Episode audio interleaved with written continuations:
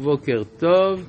שואל ראשון, בוקר טוב כבוד הרב, סיפור יציאת מצרים הוא סמל לחירות האדם באשר הוא, אבל פרשנותך למכות במחילה מבארת שהמשועבד זכאי לחירות רק אם מוכיח שהוא עליון יותר מהמשעבד. הכיצד? החירות היא לא, אם, למרות שזה לא פוליטיקלי קורקט, לא תמיד היא טובה. אם אדם משתמש בחירותו לרעה, אז אולי יותר טוב שהוא יהיה משועבד. ולכן הייתה התלבטות למשה רבנו, האם ראוי להוציא את ישראל ממצרים או לא. הרי זה מה שאומר, אכן נודע הדבר, אמרו חז"ל, שהוא אמר, עכשיו אני מבין למה נשתעבדו ישראל. אחר כך מתברר שהם ראויים לחירות לא מצד העליונות על המשעבד, אלא הם באמת ראויים לחירות מצד יצירתם. אם המשעבד מוכן להצטרף, אז זה בדיוק מה שאנחנו רואים, שההצטרפות של, של חלק מהמצרים, הנקראים ערב רב, אל החירות הישראלית. שואל אבישי, שלום הרב, האם משמעות המילים קחו לכם פיח, היא שבעוד ששניהם לקחו פיח, רק משה זרק אותו. כפי שהתורה אכן מקפידה לתאר פסוק י' ויקחו ויזרוק. אם כן, מדוע היה צורך שגם אהרון ייקח בלי לזרוק? תודה רבה. פשוט, אם יש שניים שממלאים, זה טכני, שניים ממלאים, אפשר לשאת יותר. לזרוק, אם שניים זורקים, זה לא ייזרק כמו שצריך. צריך אחד, זה פשוט. זה על דרך הטכניקה. טוב, ובכן, אנחנו ממשיכים בפרק י' א', והיינו בפסוק ב', דבר נא באוזני העם, וישאלו איש מת רעהו ואישה מת רעותה כלי כסף וכלי זהב, והסברנו שיש פה קושי, בין לפי הרמב"ן, בין לפי האבן עזרא. לפי הרמב"ן, שהעם צריך לבקש איש מת רעהו כלי כסף, הרי המצרים אינם רענו, הרי כתוב, כי ייגח שור איש את שור רעהו. חז"ל אמרו, רעהו זה ישראל, לא גוי. אז איך יכול להיות שפה מדובר על בני שתי אומות, יגידו איש מאת רעהו? אלא מה? לפי האבן עזרא שמדובר על המצרים. אז המצרים צריך, צריכים לבקש איש מאת רעהו כלי כסף, בשביל מה שמצרי יבקש ממצרי, ומצריה ממצריה. זה דבר לא מובן. הדבר הזה יתברר רק בפרק הבא. אני רק בינתיים מציב את השאלה. אם מדובר על ערב רב, אז זה לא קשור לברית בין הבתרים? זה קשור ועוד איך, אבל אנחנו צריכים להבין. אז אתה אומר, איך ואחר כך יצאו ברכוש גדול? איך הם יצאו ברכוש גדול? כן? במיוחד שבפרשת שמות לא כתוב איש מת רעהו, אלא כתוב ושאלה אישה משכנתה ומגרת ביתה. כן? ואילו כאן כתוב איש מת רעהו. יש פה שינוי, והדבר הזה הוא תמוה. איך נפתור את זה? בעזרת השם, כשנגיע לסוף הפרק, לקראת סוף הפרק הבא, הכל יתברר. אז זה דורש מאיתנו סבלנות. מה יהיה? טוב. הרשע סוכה, הרשע רודף את הרשע, זה העניין. זה נכון. כבר קפץ לגלל... דין רודף, כן, זה נכון, נכון. נכון. זה היה פסוק הבא כבר. מה? הפסוק הבא, כן, זה כבר ראינו את הפסוק הבא, אתמול, ויתן השם את חן העם בעיני מצרים, גם האיש משה גדול מאוד בארץ מצרים בעיני עבדי פרעה ובעיני העם, כאן המחלוקת בין האבן עזרא להרמב"ן. מה זה בעיני העם? לפי האבן עזרא יש קבוצה בתוך האומה המצרית שמעריצה את משה. ואז אפשר לומר שהם פרו משה, למרות שהם לא מבני ישראל, אבל הם שומעים להוראות של משה. ולכן כשמשה אומר להם שאיש ייקח מת רעהו כלי כסף וכלי זהב, הם עושים את זה. מה המשמעות של לעשות את זה? זה עוד לא לגמרי ברור. מה זה בעיני מצרים? מה? מה זה בעיני מצרים? בעיני מצרים. כן, בעיני... לא, לא כתוב בעיני מצרים, בארץ מצרים. לא, ויתן השם את חן העם בעיני מצרים. אה, ויתן השם את חן העם בעיני מצרים. כן, כל זה יתברר בסוף הפרק הבא. אבל הבעיה היא שהדבר הזה דורש מאיתנו סבלנות.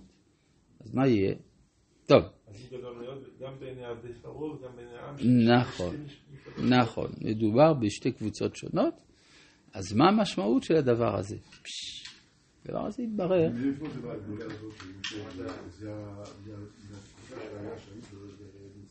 אה, השאלה היא למה יש אנשים במצרים שמעריצים את משה. יכול להיות, כמו שאתה אומר, מהתקופה שבה משה שלט במצרים, אבל זה כבר היה הרבה שנים לפני כן. כן, יותר פשוט לומר, בגלל ההופעה שלו בפני פרעה והמכות, שראו בו איש גדול, איש גדול, גם שמסוגל לעשות ניסים, וגם כנראה ההקרנה הרוחנית של משה הייתה לא קטנה, כן? אז הדבר הזה גרם למשיכה מיסטית, אפשר לומר, מצד המצרים אל משה. לדבר הזה יש השלכות בהמשך. טוב. ויאמר השם פסוק ד' כאן בנוסח שלפני חסרות מילים, אבל לפי זיכרוני כתוב ככה, ויאמר השם אל משה, כה אמר השם. מה זה? ויאמר משה, כן, חסרה פה מילה. כן, בסדר, לא קרה כלום. ויאמר משה, כה אמר השם, כחצות הלילה אני יוצא בתוך מצרים. עכשיו, מעניין, מה זה חצות לילה?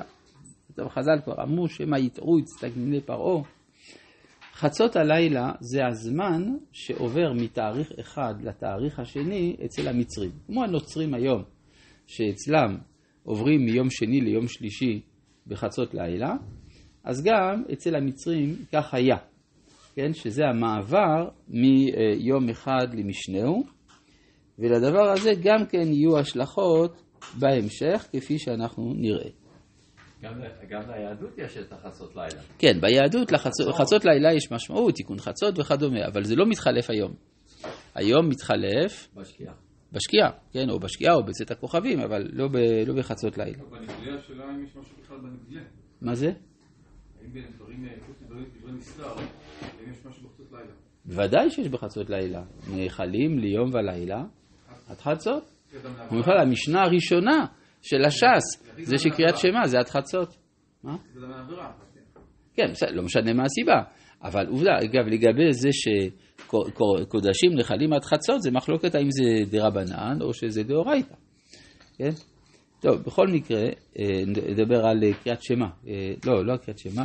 יש מחלוקת לגבי לגבי אכילת פסח. זו, לגבי אכילת פסח, שזה עד חצות, מחלוקת תנאים, האם זה מן התורה או מדרבנן, ואנחנו נראה שהכל כתוב, כתוב, כתוב בפסוקים האלה, כשנגיע עליהם. ויאמר משה, ואמר השם כחצות הלילה, אני יוצא בתוך מצרים, ומת כל בכור ברית מצרים. עכשיו, זה הסברנו, מה הסיבה, מה הרציונל של מכת בכורות, לברר מי הבכור. כן, בסופו של דבר, זה הנקודה שצריכה כאן להתברר. אבל בכל זאת, דוד המלך קרא למצרים בכור. יש להם צד של... יש להם צד של בכורה, כן. הרי כתוב בספר תהילים, ויך כל בכור בארץ מצרים, ראשית עונים בהולכם. זאת אומרת שהם בכור בחם.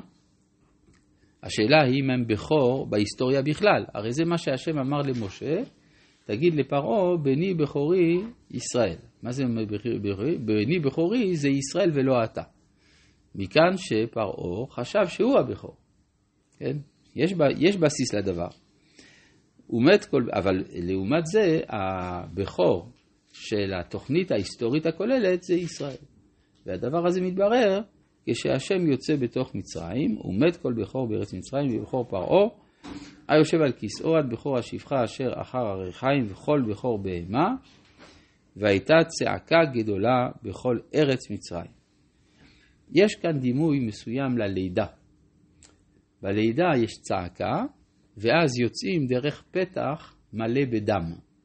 כן? וזה בדיוק מה שקורה גם במריחת הדם על המשקוף ועל שתי המזוזות, ואז ישראל יוצאים. זה ממש כמו תיאור של תהליך של לידה אשר כמוהו לא נהיית וכמוהו לא תוסיף. ולכל, מה? ההתקרה של הלידה, כי המערה זה דווקא במכות. דם, ואחרי זה ספריה. נו, נו, בסדר, זה כל השלב. זה השלב האחרון. שלב האחרון, והייתה צעקה ואז יוצאים.